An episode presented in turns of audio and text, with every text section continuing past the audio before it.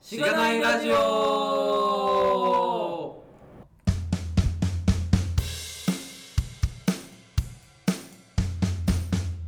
おはようございます。おはようございます。おはようございます。後編です。 な何度ですか29の後編です。はい。グレミトさんをお迎えしてお送りする後編はい。ですね。はい。前編は、まあ1時間半にわたって、まあ、えっと、学生時代から社会人に入って、まあ、3社経験されてゲームデベロッパーを今されてますよね。はい。っていうところまでをお話ししましたと。後編では、えー、先ほども出ましたけど、えー、技術書を書かれてる話とか、はいプライベートで8体っていうイベントをされてるかとか、まあ、その辺の話をこう詳しく聞いていけたらなというふうに思います。大丈夫ですかはい。はい。大丈夫 です。疲れてないですかいやー、まあ、そうですね。ちょっと風がね、あの、はい鼻声なのはちょっと伝わるかなと思うんですけど、確かに。まあそんな感じで。そうですね今年花粉すごかったですよね。お二人大丈夫でみしたたいかですいね。や、僕は完全に花粉症になりましたよ今。年だったらしいですよ。僕もです。 本当 ですか去年まで全然そんなんなかったんですけども、今年もう寝る時もマスクつけて、起起きる時もずーっ。と鼻水ザーってなって、もう何度噛んでももうダメでしたね。やばい。であの、病院行ったんですけど、病院の薬も効かなくて、効いたのが市販の薬っていう。 病院のが強いんじゃないんかいみたいな。なんか病院で渡されたの新薬があるんだけど、試してみるって言われて、はいなんかそれ空腹時に飲むやつで、しかも眠くならない。 へ効かなかったですね。ー。ダメだ。なるほど、と。合う合わないがあるんですかね。はい聞く聞かないいやとか。ほんとやばいっすよ、マジで。うん。僕、花粉信じてないんで。ああ、あー僕もそう去年までそう言ってましたよ。そういう人種なんですね。僕も迷信だよってやつですよね。そうそう。大丈夫、来年かかりますから。でも今年かかんなかったら来年かかんないんじゃないかな。いやわかんないもう今年だって10倍とか蓄積的、そう蓄積的ま。あわかります蓄積なんですよ。溜まるって言いますからね。あれなんですよね。僕でも大体そういうの大丈夫なんで。いやー、僕もそう思ってたんですけど な健康でしかなうい、ん。僕は。はい。ははい。い。何の話でしたっけ何の話もしてない。そうか。 はい。はいね。はい。まあじゃあこれもやっていきたいと思いますが、はいまずはポッドキャストの紹介をね。させていただければと思います。このポッドキャストは SIR の SE から Web 系エンジニアに転職したんだが楽しくて仕方がないラジオ、略してしがないラジオです。題名の通り、SIR から Web 系に転職したパーソナリティのズッキーと、ガミが、近況を話したり、毎回様々なテーマで議論したりする番組です。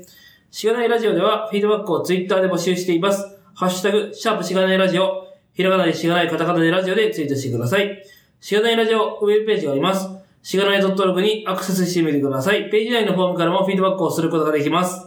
感想、話してほしい話題、改善してほしいことなどつぶやいてもらえると、今後のポッドキャストを利用よりようにしていけるので、 ぜひたくさんのフィードバックをお待ちしています。はい、お待ちしてます。お待ちしてます。もうダメだ。ど、ど、どうしましたもう今日ね、これ、 口がこ回られない。 8回目なんでね、そうですね。このあそっか文を読む。7回目 か。 7回目ですかね。次で8回目かな。後編、あの、最初と最後入れる。そうっすねんやばいっす。何時間話してるんですか僕ら。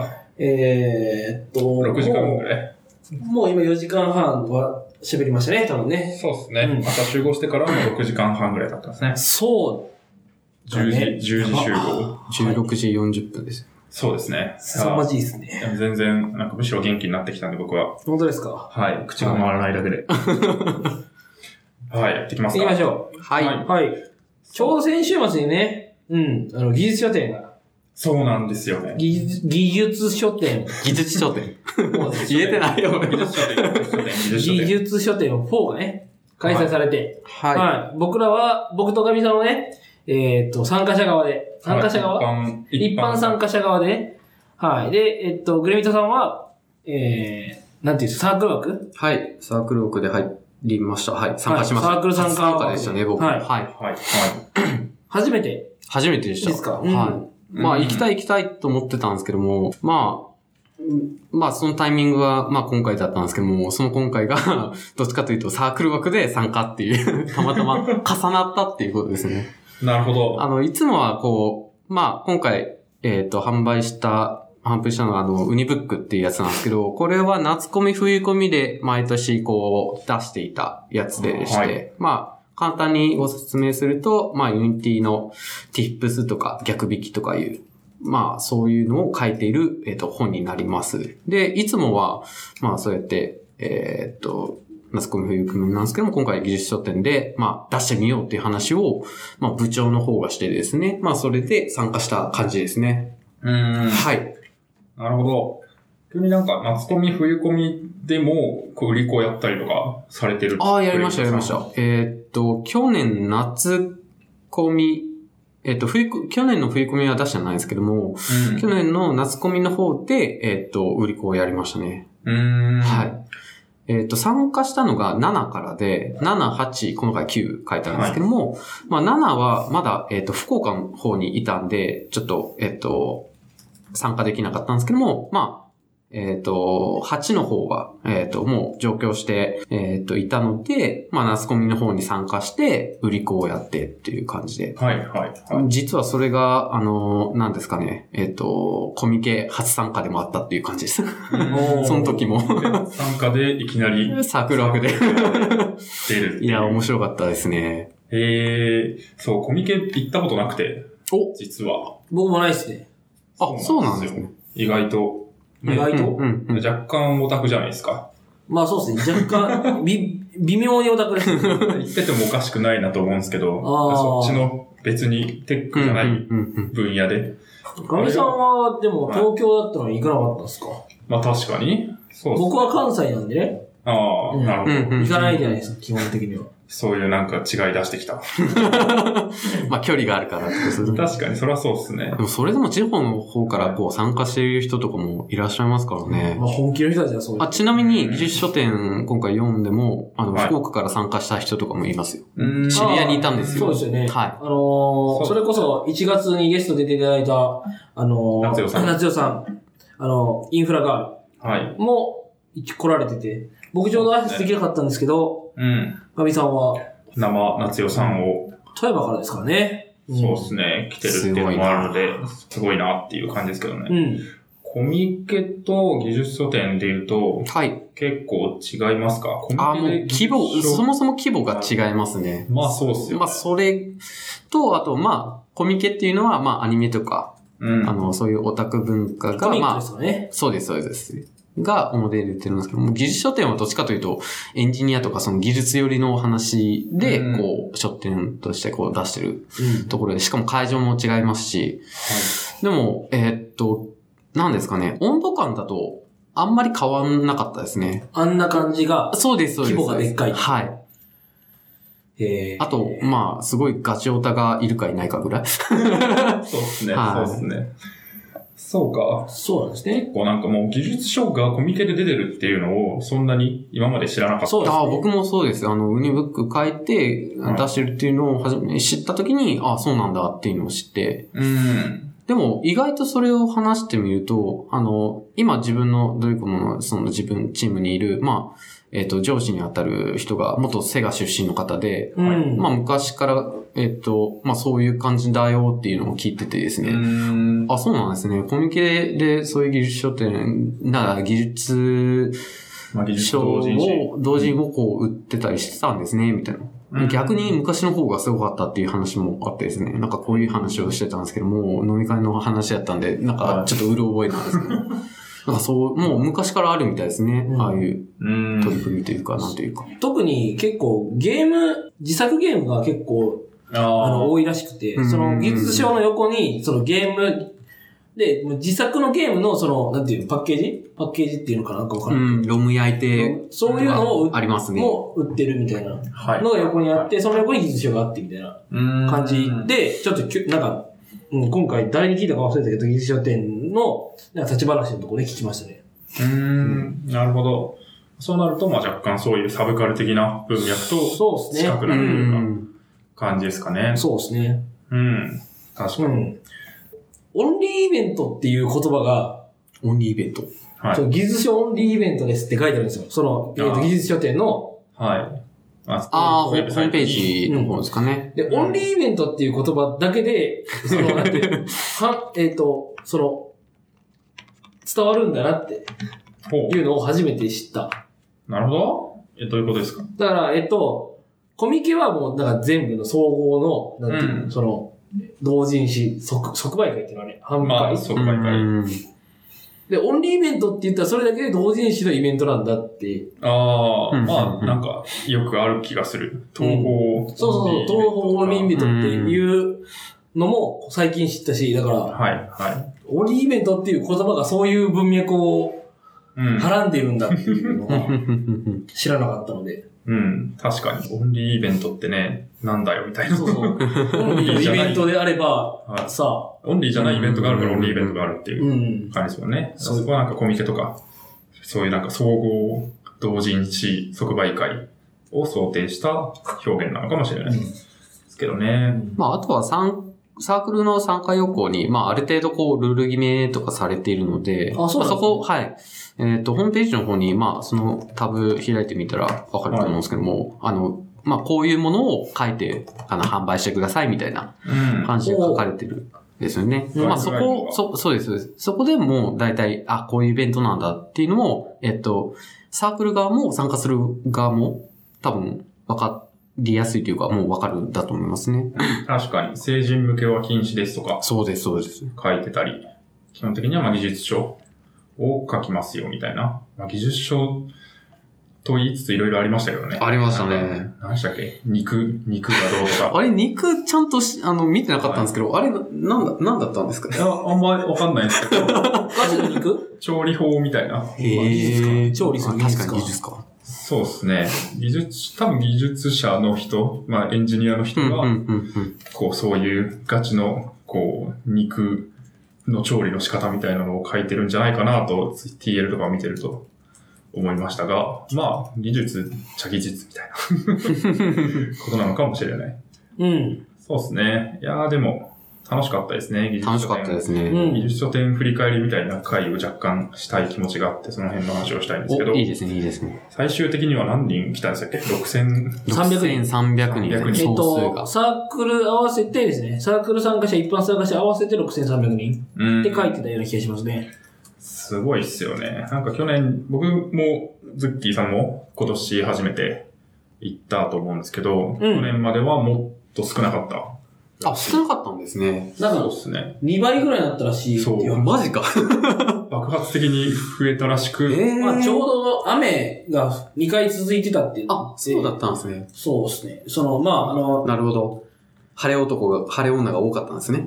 今年は多かったんですね。そう、なんか技術書店は雨っていうなんかジンクスが、あ、もう今まであったみたい4分のらしい4分の2が雨だったんで、すごいな。そうなんですよね。っていうのもあって、なんか雨だしやめるかみたいな人がうん今年はいなくて、それでまあ参加者増えたのと、まあ話題にやっぱりなって増えたのかなっていうのはあるんで、あれですよね、整理券も多分なんか多分5000枚とかしか用意してなくて、最後手書きになってた。え、そうあなんでそうですね。へーはい変わってました、変わってました。はい手書きで対応してますみたいな写真が上すかがってて。すごい。 それ知らなかったな。そうだ、多分6000人も来るとは想定しなかった、運営側も。だってあのみたいです、ねフルオープンというか、こう、開放みたいなのが、もう、終わる1時間、2時間前、2時間切ってたんですよね、そうもう。え、今みたいな。 うん。もうそろそろ終わるよ、みたいな。もうみんな疲れてるよ、みたいな。もう、あ、そうそうもう、てか完売してるところ出てるよね、みたいな。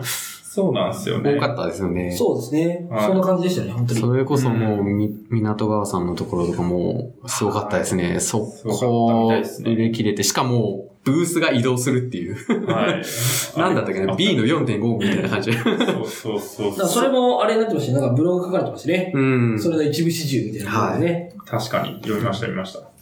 そうですね。なんか、来てない人に向けて説明すると、まず整理券をこう、配られて、で、それに番号が書いてあって、うんうんうんで、定期的に何番までの人は今入れますみたいなそうですね。感じで数が増えていくんですよねう。ん、5分に100人ぐらいのペースでこう増えていってみたいな感じでしたね。うんイメージとしては。すごかったなそうですね。なんで、まあ、もらった人は別に、こう、ツイッターとか、なんか公式サイトとかで今何番まで入れるかっていうのがわかるので、うん。どっか秋葉原に遊びに行っても、こう、入れる時になったら戻ってくればいいっう。ていうん仕組みになってて、それはすごい良かったですよね。うん、あんまり、列がま長くならなあ、い。そうですね。なんかき去年は、あの、一周したみたいな話は、あー一周した。 UDX がね。 UDX の周りぐるっと、こう囲むくらいの列ができてて、多分整理券方式、去年かまあ、なんかそうですね。何回か目へえ。まあそういうのがあって、で、整理券ちゃんと配ってっていうのをやろうっていう流れになった。ううんん。うんうんうんまあらしいです人が多いですからね、秋葉原。うん。そろそろ会場変わるんじゃないかなって思ういぐらや、い。機会変わるんじゃないかなと思いますけどね。かなり。なんか上の方にまだ、ありますそねのありますねなんか広いとこもうちょっと大きいスペースがあるっていう話聞きましたね。うん。うん。確かなんか、前、前回かは休憩室みたいなのがあったっぽい。そうですね、コーヒーが飲めるところがあったんですようんうんね。うんでまあその辺を開放したりとかすると、もしかしたら、まだ広げられるのかもしれないんですけどね。うん。うん、多分そういう、こう、整理券配って、こう、はけてきたら次の人入れるっていうのをやってたんですけど、それが多分、もう全然人がいなくなったら、もう整理券とかなしで入っていいですよってなったんでうーん。すけど、それがだいぶ遅かったっていうのが、まあ、想定以上の人数が来たっていうことなのかなっていう話はありますね。確かに。いやーそうですね、僕だって11時から始まるので、10時半には、あの、一応会場着いたんですよ。うん。で、それでも30分待ちましたからね。まあそうですよね。うん。2、2 30分ぐらいうーん。待ちましたね。ちなみに僕、あの、入るとき一般枠で入ったんですよ。ああ、そのサークルが 2, 人なんですね。そう、そうなんですよ、そうなんですよ。だから部長ともう一人、えーっと、いて、まあその二人がもう入って、えーっと、で、あと、こう、売り子をやる、こう、スタッフは、もう一般枠で入るしかないからってことで、モリンさんと自分は、いもうチケットを取って、二人して確か1200番台だったんですよね。なんで、入る時間も一緒だったんですけど、はい。えーっと、始まってから1時間後とか、うーんぐらいでしたね。やばいっすね。売りいや子ー、。すごかった売。り子できない。売り子が入 る。 そうそうそう。なるほど。でも壁サークルでしたね。はい。壁サーですああ、壁さ、そうなんですよ。あの、はまあ、いい位置で今までう、んあ確かの、ナスコミ、冬コミ、壁さなんなかったんですよ。で、今回壁さになったってなって、うおーって盛り上がったんですけど、よくよくこう現地に行ったら、意外と壁さでもなかったっていうか、こう、壁が結構遠かった。あーだから、貼りたいやつが貼れなかったっていうのがああっーて、ポスター的なやつとか。はいはいはい。確で、しかも、トイレの真横、ちょうど、まあ、みんなこう見やすいところだから良かったんですけども、そういうこう宣伝するってことになると、ちょっと、ああ、なるほど、みたいな。うんちょっと難しいところあり目立つ意味があるんます。だなっていう感じそうです、そうです。そうですねい。うん。確かに壁サークルだと後ろに物が貼れるから有利っていうことなんですかあ、ね。そういうことなのか。そういうことでもあったんですよ。うんまあ、位置的にこう、落ち着きやすいっていうのもあっちゃあるんですけど、まあ、もう一つの利点が、そういう、こう、宣伝できる、こう、ポスターを貼れるっていうのも、まあ、一つの壁さんの魅力的なところですね。上り用意してる会社、あの、うねん、ありました、ありました。だからもう次回からはあれを買おう買って本当にちょっとはちゃんとやろうかみたいな話をやってたりとかしますね。い。うん。まあその分こう、持ってくる持って帰るが大変になるっちゃなるんですけど。確かに。いやー、結構でも、すごい楽しかったですね。なんかう、ん。すごい、まあ人が多くて、で僕、実は当日、あの、旅行に行って て、ああ、そうですね。そうえど、どこでしたっけあれはなんか普通河口に、湖あの、親戚と一緒に河口湖に行って、 富士山のふもとにいたんですよ。この日曜の朝、当日の朝。で、普通に11時うーん。の会場の時はもうまだ、あの、富士山の近くいいで、なーって思ってツイッター見てました。草団子とか食 って、やべえ、もう、あ、会場してんじゃんと思って、そこから頑張って行って、着いたのが多分2時とかぐらいか、2時半とか。だったんで、もうすげえ売り切れてはいたんですけど、ただもう基本的にもう全部のサークル、うん。僕が回ろうとしたとこは、基本的には PDF おで販売してるようなとこがほとんどだったのでよ、かったですね。まあ、別にそれで買えばいいかなっていうのもあったし、あと港川さんのところにも行ったんですけど、その時にはもう全然列がなくなってたんで、普通に挨拶できて よかったなっていう感じはしたので、なるほど、なるほど。なんか全然、こう、すぐ売り切れちゃうから朝早く並ばなきゃっていう人もいると思うんですけど、まあ別に実物じゃなくていいのであれば、まあなんか全然夕方とかに行っても、まあ楽しめるかなっていう気はしました。そうですね。うん。僕はあの雰囲気が楽しみたかったっていうところはちょっとあったので、うん。早めに行きましたね。うん。確かに。そうっすね。まあなんだかんだしがないラジオ関係者というか、そうですね。これまでゲ多かっストに出た人た はが、い。なんか出る人、出た人をもう一気にこう、そ 総うなんですよね集まりみたいな。なぜかめちゃくちゃ多くて、そうですよね。うんなそれこそウニブックに参加されてるモンリーさそうですね。ゲストで。んがいらっしゃったり、まあ先ほどから名前出てる港川さんうんがいらっしゃったり、あと、まありょうさん、ハッセイさんもいらっしゃいましたし、そうですね。ノリピーさんとノかね、リピーさん、あ、そうか、ノリピーさんで、えっと、そうか、もううん出てるあつこさあつこさん。んですかね。なんか他にうんもいっぱいいてるまあ夏代夏代さん、さっあ、きそうか、夏代さん。僕が会わな会えなかった夏代さんと、うん。そんぐらいかな。ちょっと出てない人いたらごめんなさい。見てない人いた ら、はい。すいません。まあポッドキャスト文脈で言うと、あの、やっていき、やっていきやのっていき FM 方の々方々は、を生で初めてはい見れて挨拶できたので、うんいつも見てますって言いました。 それしか言わなかった。どうでしたか反応。いや、あの、普通に、あの、ありがとうございますありがとうございます、みたいな。あの、この、この T シャツ着てる人は全員、あの、パーソナリティなので、っていう、あの、 お決まりのことを、はい、聞いて、なるほど。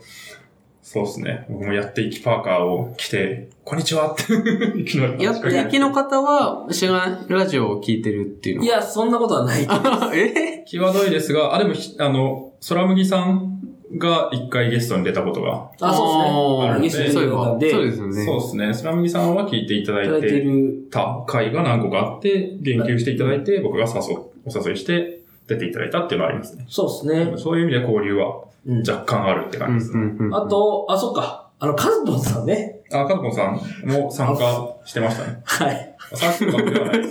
危ねえ。いや、普通に僕、カズボンさんと4時間くらい喋ってたん で、1時くらいから。はい。そうですね。結構、え僕が、すげえ、あれですね、内輪の話になってますけど、 僕が、あの、そうですね。ズッキーさうんんうんうんうを、んこう、会場ついてから、まだ入れないんで探したら、なんか普通に、カズポンさんと、ズッキーさんと、あとなんか、こう、ビュー JS 界隈のなんか、人々み BFMS たい界な。あ隈の方々と一緒にいらっしゃっとたんまですね、あ、あれのですよね。そう三で四す人ね。ソースネ FM っていう、あポッドキャストがあーりまして、ソースネのお二あ方はいはいはいはいはいと、な、な、うん、ビュー、うん。まあ、わかんない。なんか、誰だったのか みたいな。あと、まあ、水木さんとそう、技術さんがいて、おーリアクトとかで有名な、あそうフロントエンド周りの人がなんか、すごいオフ会だな。そう。ズいやッキーさんがいて、なんか行ったら、俺、カツコンさんと水木さんいるわ、と。やべえと思って、楽しかった。はい、普通に楽しくおしゃべりして入った感じですね。いやー、なるほど。あっという間でしたね。うーん。バタバタ書いて、バタバタは参加して、なんか、あっという間だったなっていう印象ですね。い。なるほど。楽しかったです。うーん。確かに、サークル参加の話も聞きたいんですけうど、んうんうんどっから聞こうかな。まずじゃあ執筆ってうんういうん。と、なんか、どのぐらいの分量をどのぐらいで書いたとかで言うとどのぐらいなんですかそうですね。分量でいくと何ページになるんだろう。えーっと、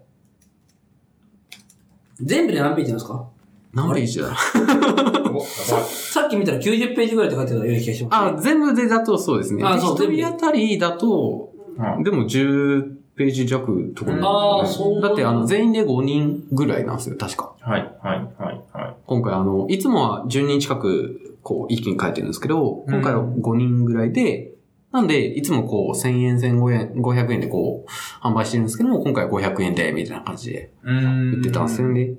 で、それでいくと多分10ページ弱なのかな。ソースコードもちょっと載せてたので、ああ。。はいい。まあ内容的には、あの、Firebase と Unity ということで、えーっと、ちょっと簡単に、こんな感じで導入するんだよっていうのを入れ、あの、書きましたね。うん。それは12ページ、まあ、10何ページ。はいど。のぐらいの時間かかるんですかねえーっと、もういつものことなんですけど、ネタは、まあ決まってそこから書く内容とかもある程度こう、箇条書きで書いていって、よし、書くぞって、な、あの、最初の方になるんですけど、そこからこう、実際に執筆ってなった時が一番なかなかこう、固まんなくて、結局いつもこう、最後、ヒーヒー言いながら、 あの、初行をして、えーっと、で、うちはこう、あのーまあ、ウニブックを、えっ、と、運用、運営っていうか、まあ、やってるのが、まあ、実際に、ユニティテクノロジーズジャパンの中の人の、鎌田さんって方と、あと、あの、安藤さんっていう方がいらっしゃるんですけども、その二人が、まあ、やってて、で、その安藤さんが、こう、CI を用意してくれているんですね。例えば、こう、こういう文章の中に、がが2個以上、3個以上ありますとか、へとがリンク何して個く以れるん上ですね。そうです、そうです。っていう CI ボットがいるから、まあそいつで最初、ある程度こう文脈をこう調整して、で、そこから、あの、レビューしていくみたいな。全部 Git 管理してるんですけど、なるほどで、もうそこもあるから、まあ、いつもそうですね、ギリギリになっちゃって、ほんとすいませんみたいなお二人には。 でも今回こう、まあ5人っていうのと、もう簡単に出すっていうになってたのと、あと、ユナイテって呼ばれる、まあ、イベントが、えっ、と、ゴールデンウィーク明け明けにあるんですけども、まあ、それユナイテって読むんですかねユナイトじゃなくて。あ、ユナイトでもいいですし、ユナイテでもいいですね。あそうなんですねはい。どっちでも呼んでますね。まあそこにお二人がもう、えっ、と、登壇されて、そっちに、えっ、と、月切りとかで、まあお仕事の方が大変っていうのもあって、まあ今回は軽めにっていうことで、まあ5人でっていうのもあったんですけど、うんなんでちょっとレビューとかもすごい、えっ、と、軽くやって、まあ出しちゃった。って感じなんですけども、もうあれ、でも、それでもある程度こう CI で、えっ、と、文脈は調整していたので、はいまあ、ちゃんと読める内容になってるかなっていう感じですね。なるほど。うんで、期間でいくとなぁまあでも、最後の2週間の追い込みがすごかったですね。いや、てか、実質1週間ぐらいですかね。すげえ1。週間はもうほとんど、僕どっちかというと、なんか、寝ずに何かやるっていうタイプより、はいもう、6時間近くはちゃんと寝たいっていう派なんですよ。うんで、それでもこう、やっぱ、全然できてないから、もう、なんすかね、睡眠2、3時間とか全然ありましたうね。んでもそれでもまあ自分がやりたいことだから、つってこうガーってやって。うで、ん最後こう、モニーさんとかにレビューしていただいて、ありがとうございますって言いながら、 なんとか形になり、なったって感じですね。はい。すごい。やっぱ結構みんなそういう感じの人多いですよね。うん。やべえ、やってねえ、みたいな。そうなんですよ。あの、隣のサークルの方々とか、なんか前日っていうか、あの、夜中に来たとか。 夜中にソースコード来たよ、こいつみたいな話をなんかされてて、はうあの、売り子と参加者の人とで、こう、し多分知り合いの方だと思うんですけど、マジかみたいな。 そんな危ないことするみたいな。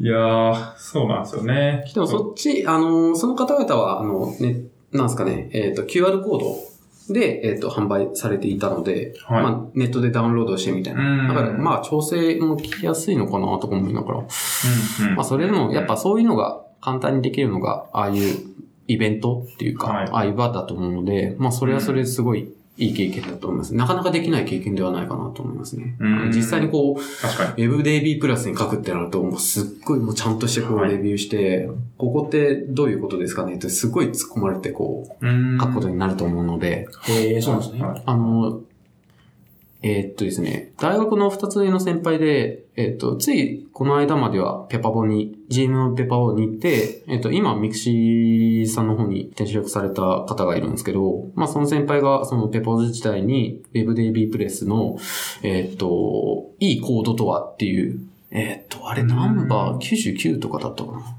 はい。まあ、それになんか執筆されたらしくうて、んその話をこう、飲みの場でちょっと聞いてたんですけど、なんか、すごかったらしいです。あの、全部、まあ、それでも Git 管理で、で、あの、突っ込まれる内容がすっごい細かくて、でも確かにって思うのがいっぱいあって、ちょっと当分執筆はやりたくないなっていうぐらいへえ。心が折れたっていう話を聞きましたね。例えば、はい。この文脈で比例とか、ああの、比例してるっていう文脈があると思うんですけど、これはどういう意図で比例という言葉は使われてるんですかみたいな。っっていう確認も込みでとか、あ確とかに。、こういう用語よりも、こういう書き方の方がいいですよねというやりとりがもうずーっと続いてたらしくて。うーん面白いまあ、それも経験してみたいなって個人的には思うんですけど、そうですね。ま あ、な雑かなかできないですもんね。うん。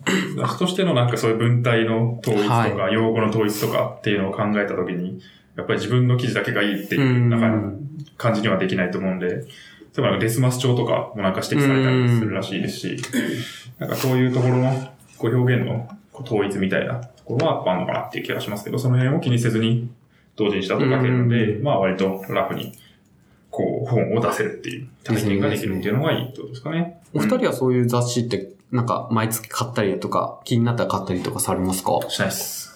即答 即答ちょっとし、しようかなと思った時期あったんですけど、2回、3回ぐらいでやめちゃいましたね。うん。うん、立ち読みはしますけどね。うん、うん、うん、うん、うん、うん。買いますか、グレミトさんは。ああ、もう気になったやつはか、もう買っちゃいますね。この間とかあの、早いデータベースの作り方みたいなやつあーが、あなりんまかすね話題になってて、なんでこんなものが話題になってんだっていうのが、総大さんとかが言ってたりだとか知ってたやつが、はいもう、なんか、確か4月18日に発売されたと思うんですけど、もう見た瞬間気になったから、もうそこ、帰りに買っちゃいましたね。それまでは全然知らなかったんですけど、なんか話題になって、しかも、自分も全然フロントとかアプリとか、特にサーバー側とかも、あの、気になって、あの、勉強してるんですけども、もうこういうものは率先してちょっと買って覚えていこうと思っている節ソがフトウェアデザインですよね。うん、ですですです。ソフトウェアデザイン、初めて買いましたね。うん。いつもなこんう、か WebDB プラスの方をこうはい気にして買ってたりとかするんですけども。よー見切らないんで、うん。ちょっと。うん、そうですね。わかる。あの、積み本、いろんな積んでる本があって、そう。ありますあります。積み本にさらありまにす雑誌をこう買うってのは、雑誌ってなんかすごい毎月出たりするじゃないですか。うーん。それをなんか、毎月積み本増えるのかみたいな気持ちになるので、 増えやい。すいっていうのがありますね。ちゃんと、ちゃんと読めよって感じなんですけどね、マジで。うん、その積み本を崩してからと思うんですけど、多うん分一生崩れないです。 すべては。どんどん増えていくんで。そういう意味でなんか雑誌積むの怖いなみたいな気持ちはありますが、ただでも新しい話題にキャッチアップするっていう意味では、割とまとまって情報を集めやすいかなっていう気がするので。最近思ってるのが、まあ、積み物になってしまうのも仕方がないって、もう、思い切って、はいもう、で、えっ、と、まあ、気になったやつはとりあえず買って、パラーっと読んで、えっと、一応こういう雑誌とか、その本にこういうことが書いてあるっていうのだけでも覚えて、積みにするみたいな。ああ、それれでですすね。自分が、あの、あ、ちょっと、これ、この間見たやつに載ってたよな、とか、あとは仕事でちょっと、えっ、と、分野として使うってなった時に、手に取って、またこう、読み返すみたいな。うん。ってなると、えっ、と、さらにこう、記憶にこう、上書きされていくと思うので、こう、覚えやす、あの、深く覚えていけるというか、っていうのと、あとは、その、そういうものがあったっていう、なんですかね。えっ、と、手持ちの武器を増やしていくっていう感覚 に近いだと思うんですけど、うん。だからそんな感じで自分は最近買ってたりとかしますね。なんで僕も結構積みはありますね。うん。 SQL アンチパターンとか、あーあとはその WebDP プレスで気になったやつとかもそうですし、あとは、えーっと、何ですかね。えーっと、ゲーム関連とかも、一冊二冊ちょっと積みになってて、ちゃんとやまねえとって思うんで、僕、大優積んでるんで、マジで良くないん ですよ。それどころじゃない。最近積んだの何が覚えてますかねまあでも Ruby 関連とかじゃないですか。ああ、そうか、Ruby の関連も、まあ、チェリーないです本か。え。チームは全部読みました。を読まれたんですねさ。すが。僕、半分読んで、半分今積みになってまもすう。全部、 全部、あの、あれしましたね。あの、 写経して。すげえ。あ結構長かった。400、あ、そうなん500ですページ弱ぐらい結構多かったですね。うん。あとなん、うん、まあ、いろいろありますよ。うん。うん。まあ、僕はね、あの JavaScript ってい う本を、ずっと読んでますね。ずっとうん、800ページぐらいあって、 JavaScript でいくと Node.js がちょっと気になってて、Node.js のなんか、えっ、と、一応一冊持っときたいなと思うんですけど、なんか、どれもちょっと古くて、どれ買ったらいいかなって思って、 JS で別に本読む必要あんまないんで。らしいですよね。あの、サイトがもうチュートリアルのやつがあるとか、あの、何でしたっけ、はいノード学園じゃなくて、あなんか Node サイトスクーがルねノードスクールのやつ。あとかやればいいし、別になんか。 5月にイベントがあって、まあそれにちょっと参加予定になってるんですけども、まあそこでいろいろ聞こうかなと思ってて、でも、まあある程度の人がもうノードスクールとかで、まあ覚えていけるっていう話なので、やってないんですけど。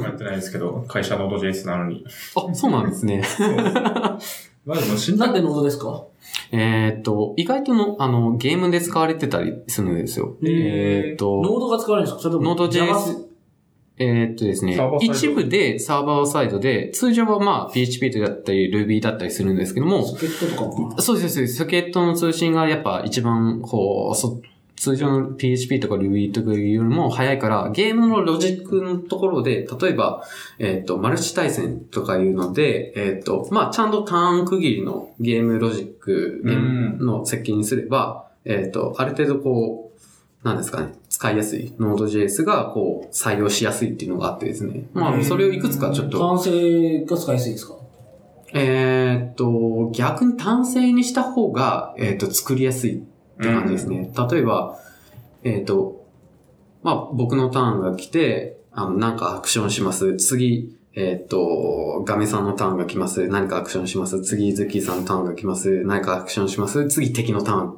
ていうのが、ある程度こう、そういうゲーム性だったら、Node.js がすごいソケットとか、あの、早いっていうか、うんあうんの、一番使いどころでいくと多分、ゲームのセーブとか、次のその敵のアクションとか、えっ、と、パラメータを送る、送り合うとか。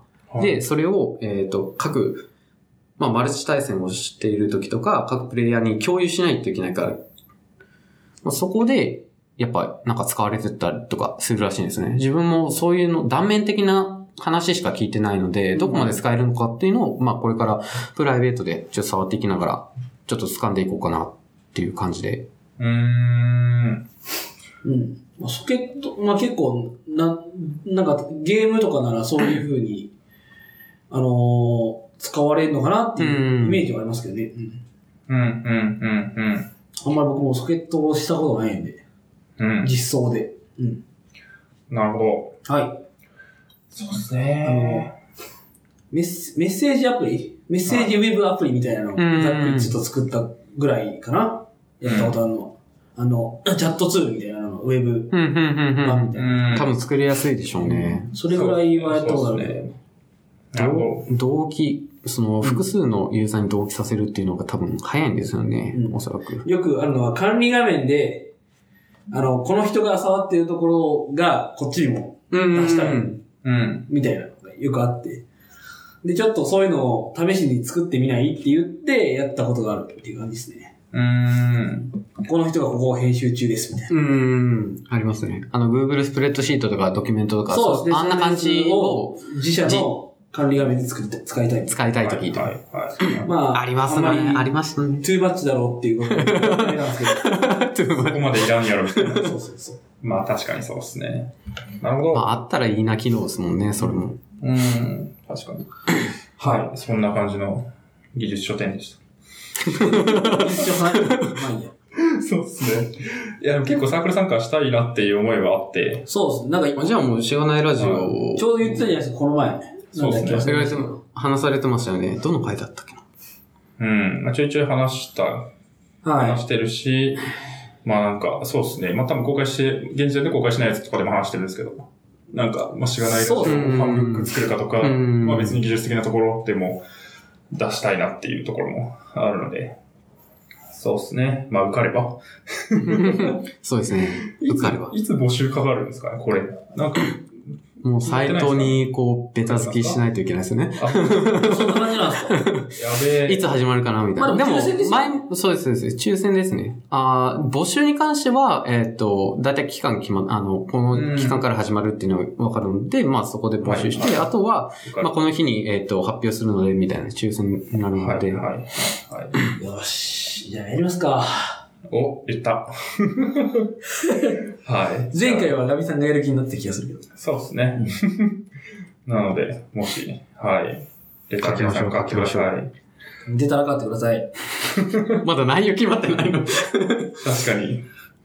はい、ありがとうございます。はえは。したい八体周り。そうですねイベントの話をしますかね。まず八体。前回のそうですね最後に。はい。告知した後編で今まで言ったんですがはいこれは改めてどういうイベントなんでしょそううかですね。改めて、えっ、と、ご説明すると、まあ、8体って言ってるものの、まあ、正式名称は8時間耐久制作会、過去仮っていうところまでが正式名称なんですけども、まあ、えっ、と、略して8体と、えっ、と、は僕らは言ってます。で、これは何かというと、まあ、8時間で何か作って、まあ、その作ったものを最後、えっ、と、8時間終わった後に発表して、まあ、交流するっていう、その交流会がメインの、えっ、と、クリエイターのこう、集まりイベントみたいになってます。うん。なので、えっ、と、最初の方は、最初、まあそうですね、原点をお話しすると、0回目が、えっ、と、それこそ前回お話しした、福岡工業大学の短期大学の方で、先輩と、えっ、と、お世話になった先生、教授がやったのが0回目だったんですよ。うーん。研究室で、ちょっとゲームを8時間で作れるからやってみようぜ、みたいな。そんなノリで始まったおのが原点なんですよ。うん。で、そこで意外と作りたから、あ、じゃあこれイベントにしてみようよってやって、だんだんとこういろいろ、あの、P- PDCA 回していって、最終的にはもう何でもあり、許せるものなら、で、クリエイターっていうか、そのものづくりっていうところなら、まあある程度いいよねってところで、えーっと、今の8体があるみたいな感じですね。ー。うーん。なんで過去に、えーっと、いろんな参加者さんがいたんですけども、例えば、あの、平日土日ちょっと今時間がないから、このイベントに参加して、えーっと、積んでいたプラモを10個を全部作り上げます とか、ありましたし、なんでもありだ。で、えっ、と、過去には彼女を8時間で作りますっていう方もいて、まあ結果的には、あの、メアドの交換とか連絡先の交換で3人と知り合いましたっていうプレゼンをした方と か、すごい。逆に言うと、 もう彼は今何をやるとかわかんないんですけども、まあそういう参加者さんもいたりだとか、はい、あとは、お子さんと一緒に参加されて、お子さんと一緒に、えっ、と、まあ、えっ、と、まあ、作りやすいっていくと、あの、レゴを持ってきて、そのレゴがこう、作るとか、お子さんと一緒に親子で作りましたっていうのもありましたし。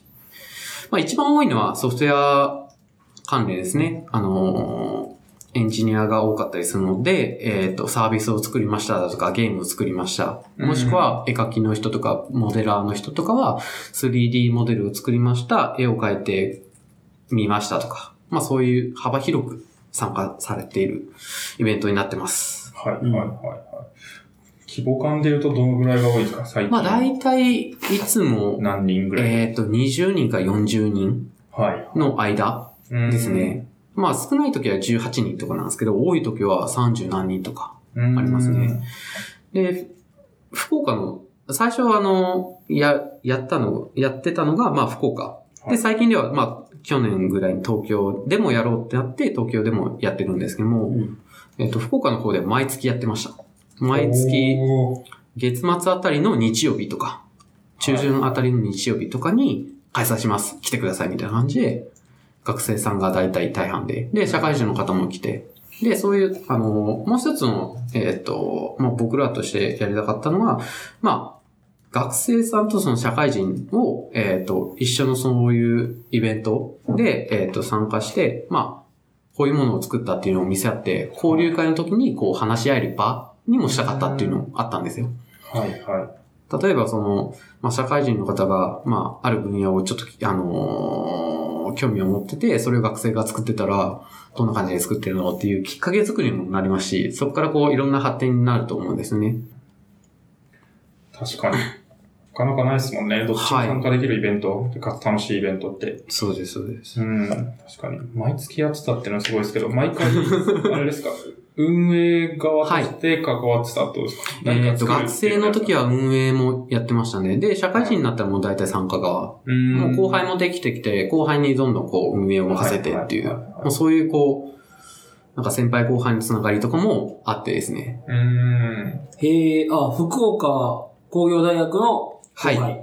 はい。短大か。そうですね。短大の先輩後輩で、えっ、と、やってる感じですね。あなるほの、ど開催場所がもう、自分たちの学校の中にしてたので、えっ、と、メインが。うん。うん。なんで、あの、まあ、やりやすかった、運営しやがしやすかったっていうのもありましたね。なんで毎月できたっていうのもあったんですけど、まあ、たまにこう、都心の方でやったりだとか、あとは、えっ、と、別のところとかも、まあ、やってたんですけども、まあ、今ではもうずっとこう、福岡工業大学でやってる感じですね。うん毎月ですね。今でも毎月やってます。ちゃんでとも、意思が受け継がれてるわけ ですね。そうです、そうです。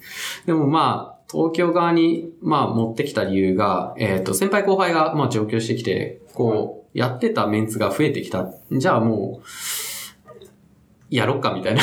そんなノリで、えっ、と、去年、やり始めたんですけど、まあ東京に関してはちょっとなかなか場所とあと、えっ、と、状況というのもよるので、今2月に1回のペースでやってる感じですね。はいはいはいはい。それでも結構すごいですけどね。2ヶ月に1回って。はい。うなんん。で、そんな感じなので、もう、ぜひぜひ、こう、見学でも全然ありなので、うん、結構あの、企業の方とか気になったら来てる、いただいてる方とかいら、いらっしゃるんですよ。ここの間はに。 2メーターの企業の方とか、はい。参加されてとかありましたね。うん、うん、うん、うん。いいっすね、いいっすね。なんか、そうっすね。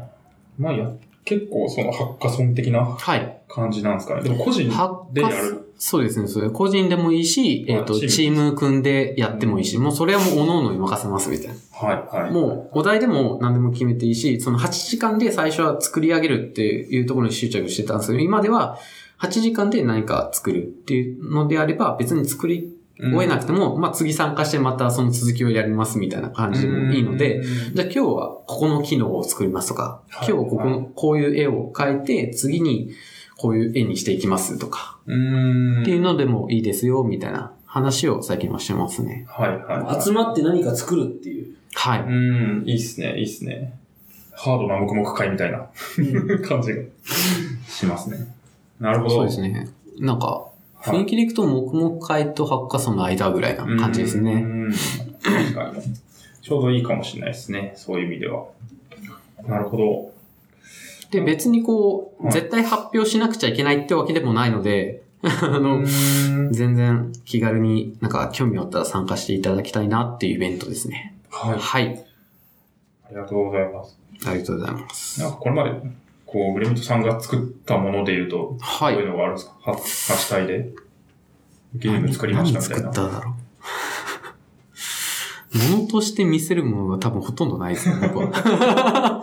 まあその時その時すごい変わるんですよ。例えば仕事でこういうことをやってるから、じゃあ、あ、それこそあのー前回お話ししたその Unity のネイティブプラグインを、えはいーと仕事としているから、それの、えっ、と、なんかベースとなるものを作りますとかありましたし、あとは、まあ、サーバー周りでちょっと今最近興味を持ってるから、えーっと、なんか一本ちょっとこういうものを作ってみて、まあ、勉強しましたみたいな。っうん。ていうのとかですね。あとは、あの、まあ、たまにいらっしゃるんですけども、僕もたまにやってて、本を持ってきて、本を読んで、それを覚え、あの、ただ覚えるってだけでもいいですしあ。黙々会ですね。うんうんうん。なるほど。はいや、いいっすね。参加してみたいっすねい。な。ので、ちょっと、うん自分が作ったものをお見せできるものは、ちょっとちゃんとしたものはないですね。申し訳ないですけど。なんかみんなでこう、ガッと集まって、みんはいな頑張ってるっていう空間に身を置くってすごいうん。大事だなというか、そうですね。一人だとやっぱり、なんか、まあ、遊ぶか、みたいな感じになりがちなんうで、それは、みんなそうう、いうことをやってるから、あ、俺もやんなくちゃいけなくちゃ、みたいな、そうそうそういうノリうんに。なるなら、こう。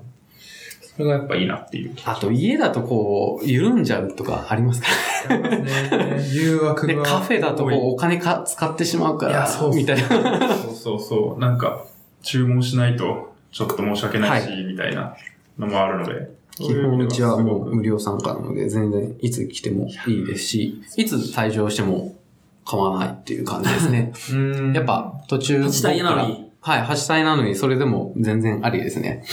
うまた次参加していただければ、ん。いいっすね、いいっすね。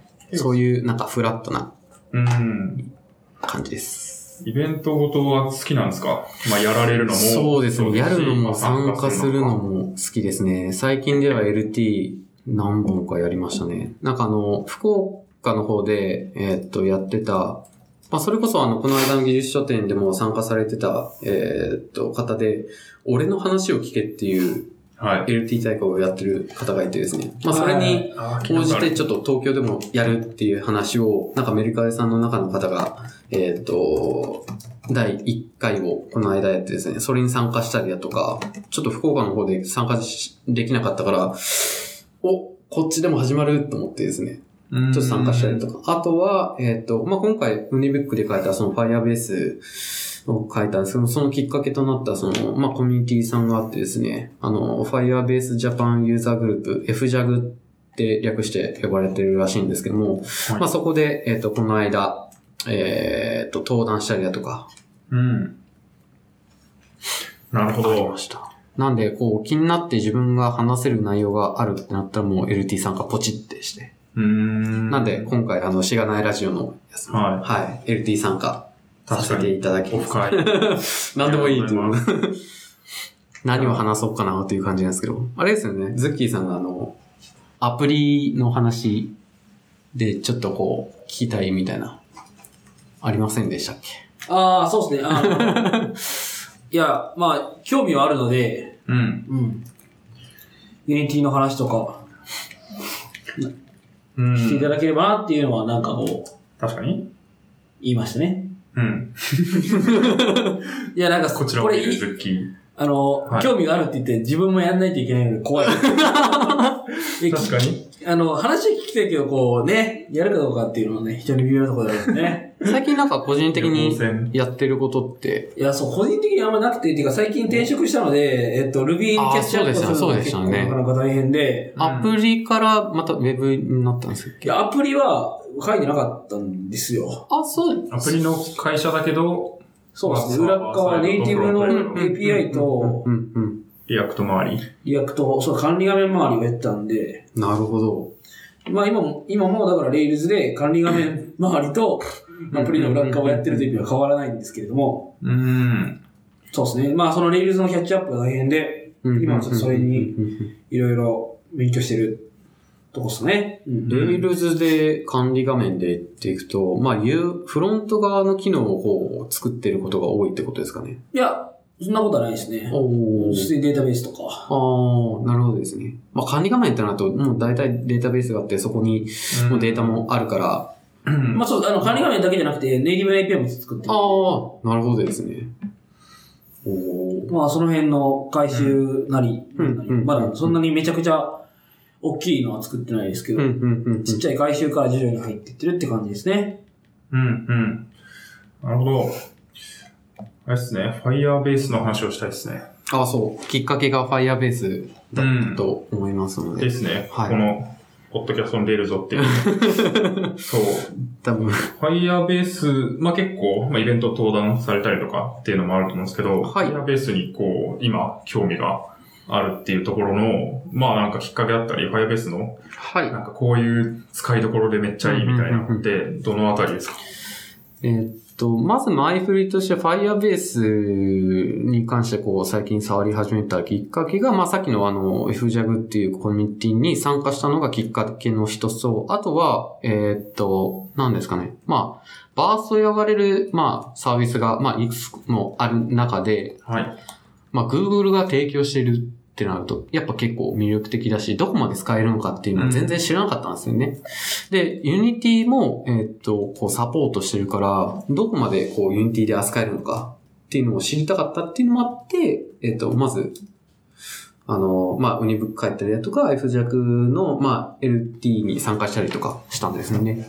で、実際触ってみて思ったことが、まあ一番、えあの、Firebase の機能で、まあ、触れるというか、普通に扱えるものっていうと、どっちかというと開発側じゃなくて、えっと、マネタイズっていうよりも、その、なんですかね、えっと、ホームページを見ていただくと、なんか、二つ分かれてるんですよ。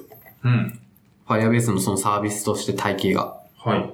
えーっと、開発の時に扱うそのデータベースのバースのサービスとか、あとは、ユーザー層拡大と利用促進あそうですと、その二つですねとテストっていうとこですね。はいうんその二つの文脈で使われますと。はい。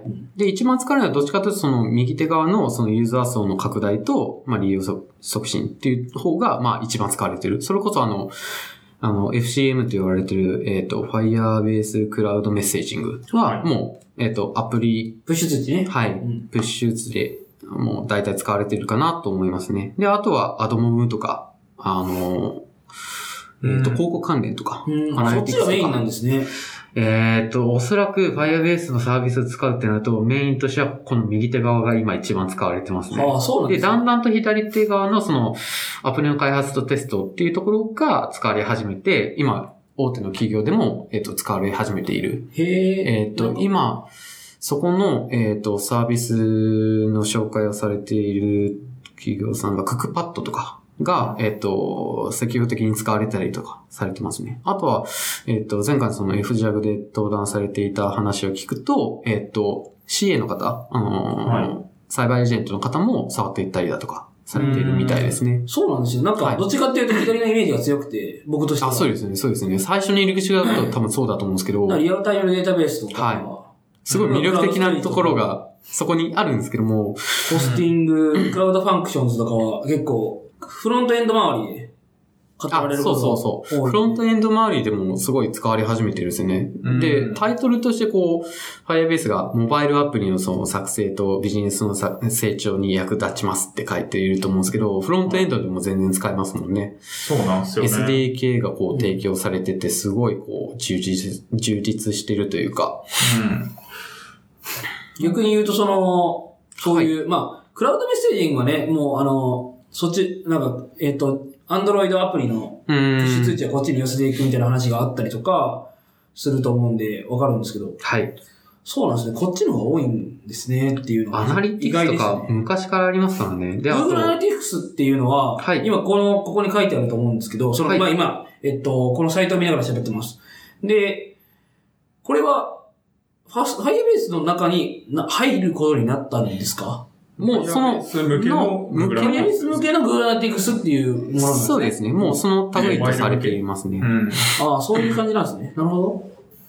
うん、そうなんですよね。ファイアベースって言った時に、なんか、どのサービスそみたう、いそれぞれが言ってるファイアベースが微妙にずれてるみたいな、そうですね。な。違いますもんね。現象用が途多分によって使ってるものが内容が違ったなんりとかか。。そう、ブランド名でしかないみたいうなん感じがするんですよ。なんか AWS みたいな。あ、そうです、そうです。もう AWS そうと同じ感感じですよね、今のそうなんで Firebase。すよ。モバイルが強い、そういう、まあ、クラウドサービス群みたいうなん感じで言われているだけで、別になんか、僕は使っているのがもう本当、ウェブフロント周りなんで、ホスティングと、はい。まあ、一部リアルタイム DB 使ったことがあって、うんクラウドファンクションも触ったことがあるみたいな使いますね、使います。感じなんで、なんかもう全然、いわゆるそういうまあプッシュ通知とか、うんネイティブ周りの機能とかも全然使ってないんですけど、Firebase 最使っ高てでするね、よ、みたみいたい な。な話が出 Firebase いていっくする。よねって言って、あ、いいよね、みたいな。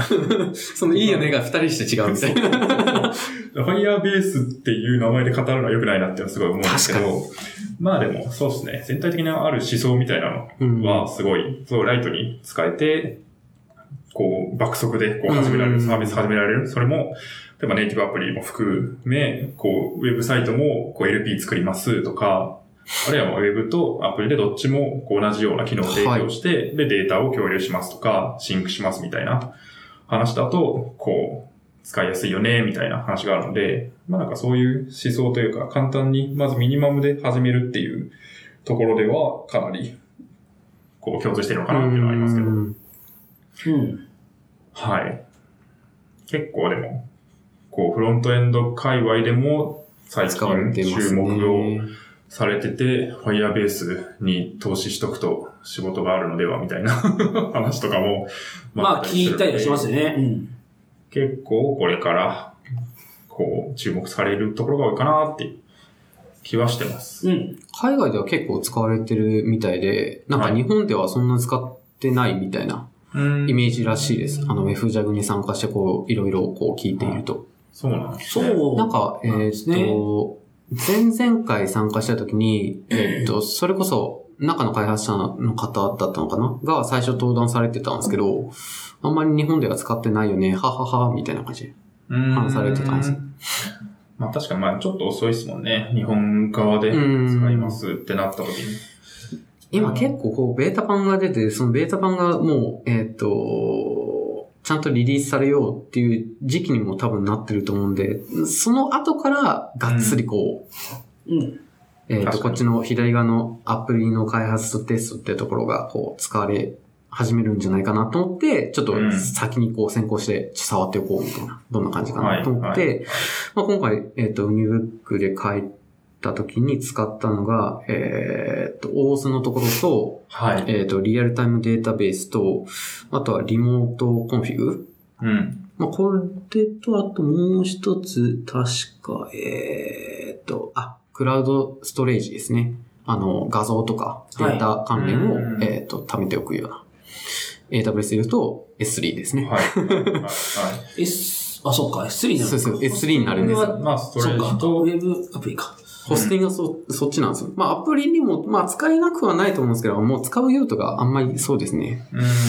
うん。難しいですね。そうですね。いやー、僕は、そう、さっき言い忘れましたけど、オースのはいウェブで使ってて、うん、うん、うん。使い、ま使いやすいですよね。いや、こうめっちゃ便利。 めっちゃ便利。Google のアカウントでこう連携させるっていうのも、これ絶対使った方がいいですそうよね。引くぐらい便利というか、 なんか、サイトに、まあちょっと、ユニティとか違うかもしれないですけど、ウん。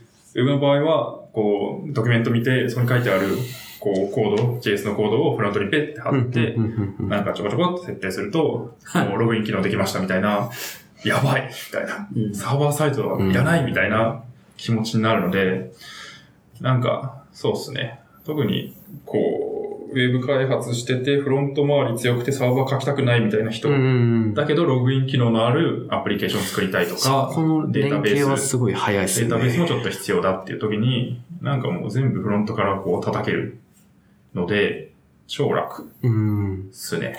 連携って関連でいく、あの、フォーカスするとすごいはいいんですよね。ただ、その後の、その、トークンだとか、そのセキュ、セキュリティ周りを考えると、この後の、こう、ロジックをどう作ろうかっていうので、こう、結構触ってて、あのうーん、すごい悩んだところの一つが今回ありましたね。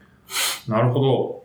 それは、ミニマムでやろうとすると、まあいいけど、長期的にちゃんとやろうとすると、あのえーっと、打ち当たるどっちかというと壁みたいなのがあるんですかどちらかというと、えっ、と、まあ、本番でちゃんとこう、えっ、と、全世界に公開するサービスとして出すってことを考えると、やっぱセキュリティはちゃんと担保しなくちゃいけない。その担保するには、まあ、えっ、と、Firebase 側のセキュリティっていうのはもう、Google が担保してるからいいんですけども、じゃあその後にトークンだとか、その、うん。こちら側で持っておかなくてはいけない情報ってあるじゃないですか、いくつか。はい、はい。まあそういうのをどこに持って管理させるかとか、ええーっ、と、攻撃された時にバレない仕組みをどうするかっていうのが、あの、ちゃんと考えなくちゃいけないなっていうのが、すごい触ってて感じましたね。まあ、それは各、えーっ、と、バースとか、そういうサービスを、まあ、使うにあたっては絶対出てくる話にはなってくるんですけども、で、そのうちの一つ、ちょっと、これまた便利だなって思ったのが、まあ、例えば、えーっ、と、リエ、リアルタイムデータベースとか、あの、クラウドストレージとか使うときって、まあ、あの、ルールって呼ばれる、えっ、と、セキュリティ周りのその設定の内容があるんですよね。ほで、それを、まあ、設定するにあたって、一番便利なのは、先に OS の機能を実装しておけば、そのユーザー情報を Firebase の SDK が持ちま、持ってて、で、そことの連携で、このユーザーしかこういう、えっ、と、ものが見れないっていう、なんか、ワンフロー、セキュリティを担保したところまでも、あの、Firebase 側が、こう、なんですかね、SDK の中、中にこう持っててですね。そういう意味で AWS コグニートとかも同じような感じですよね。ああ確かに、ありましたね。う。うん。うん。結構、それ、コグニートで認証すると、その認証ユーザーしかは、えストレージに対して、例えばダイナモに対して、うえんっ、と、リードしかできないとか、はい。そういうのも権限として設定ができる。近いですね、近いですね。結構似たような感じのうん。サービスなんじゃないかなと思いますね。なるほどそれこそあの、ぼうん、だいぶ前に僕紹介したじゃないですか、あの、サーバレスシングルページアプリケーションっていう、はい。おあの、本が、あの、オライリーから出てるんですけど、はいはいはいはいはいはい。そこではコグニートを使って、その JQuery で、まあ、JQuery なんですけど、うんう。んえっ、と、いろうんん、あの、ウェブアプリを作るっていうですね、うん。えっ、と、それも、えっ、と、ダイナモじゃなかったな、なんなんかの、えー DB に対してアクセスして、うんうんうんそのアクセスを権限をコグニトによって、えーコグニトじゃないな、その、そういうコグニトの、えっ、と、ユーザーによって判別、あの、変えるみたいなことをすることができたので、うん。うん、便利でしたね。なるほど。うんああ、これ買おうと思ってたやつ だ。でも結局、買ってないですけど。まあ、だから似たようなことが、まあ、ファイアベースの方がもしかしたら簡単にできるのかなわかんないけうど、ちょっん。なんか AWS とか、めんどくさいじゃないですか。と。まあ AWS ちょっとわかりにくいですよね。 まあ、あと、まあ、あ、頻繁に変わるっていうのと、あと、まあ、扱うにあたって結構こはう、い。そうですね。いくつかのちょっとした壁とかもありますもんね。まあ、契約してとか、まあ、1年間こう無料だけでも、まあ、使うにあたってこう、いろいろ覚えなくちゃいけないこともありますしね。うん。なんかわかんないんですけど、AWS 触ろうってなると、いろいろ心折れるポイントがある気がして、なんか GUI でコンソール触ってポチポチみたいなやつも、なんか、どこみたいな。ありました。そういうのがなんか、いや、全然使い方違うんであれなんですけど、Firebase とか使ってると、なんかあんまない、心折れるポイントがあんまない印象がある。僕、AWS 最初に始めて触ったのが、その前職の時に、もうすでにあのサービスとして使ってたから、もう使わざるを得ないっていうのが、まあ、あったっちゃあったんですけど、はい。まあ、でも深く知るにはちょっと自分で触んなくちゃいけないなと思って、やっぱこう、うん。契契約して1年間無料の間に、こう、なんかいろいろ触って遊んだりとかしましたね。それこそあの、ちょうどその時に、あの、LINE の、えっ、と、ボット ?LINE ボはいットが、えっ、と、リリースされた直後だったんで、まあそれを、えっ、と、AWS 使ってちょっとやってみようと思って、うん、うん。触ってた時期がありましたね。で、その時に踏んだのが、あの、SSL 対応が AWS だと無料だよ、みたいな、なんか単語があったんですよ。ほうお、マジかと思って触ってみたものの、まあ結局ちょっと別のサービスを連携させる上で、そのサービスがちょこっとこうお金かかるから、完全無料ってわけではないですけど、うんまあそういう設定周りとかを、こう、いろんな、こう、落とし穴はまりながら、まあなんとか実現できてっていうのはすごい、こう、ありましたね。まあその時すげえ折れそうになったんです けど、まあ、なんすかね、ある程度こう、マニュアルもあったし、あとやってる人も多かったんで、すごい、なんとかやれたっていうのはありましたね。うんで。もやっぱそういうのをやっていかないとなかなかこう、使うってなった時に、そうですね。自分の中で変な壁ができて、こう、 動か、行動しないみたいになってしまうんですよね。確かに。うん。うん。かまあ、雰囲気で話すと、やっぱ AWS ではそういう、なんか、学習コスト高かったりとか、まあ、やれることが多い分、なんか、どっから学べばいいかわかんないみたいな。うーん。まあ、ある気がするんですけど、Firebase は逆になんか、結構、それぞれのプロダクトでやれること絞られているので、そうですね。うん、そこはシンプルかなっていう。ミニマムで始めるっていう意味ではすごくいいかなっていう気はしますね。まあプロダクションで使った時に料金がどうなのかとかちょっとわかんないんですけど、うん僕全然趣味でしか触ったことないんで。うん。なんか料金が高いという話は聞きますよね。うん、そういう噂は聞く。あの、F ジャグに参加して、なんか、あの、スタートアップの方が、えっ、と、前々回、二人ほど登壇されていて、で、その後懇親会にたまたまその枠に入れて、こう、いろいろ話を聞けた時があったんですけど、なんか逆に安いって言ってましたね、その時は何に比べて安いで、 AWS。あ、AWS とかですね、他のサービス。で、バースだから、あの、もうそ、そういうセキュリティとか、あとはサーバーを落ちるっていうことをあんま気にしなくてもいいし、まあ、ホスティングはちょっと、あの、ちょいちょいこう、落ちるけど、みたいな話をしてたんですよね、その時は。で、何が安いって言ってたかというと、確か、なんか、料金体系が3つあるんですね。フリーと、あと、月額25ドルっていう固定と、あとは、えっ、と、AWS と同じように、えっ、と、重量課金制みたいな感じ。ははい。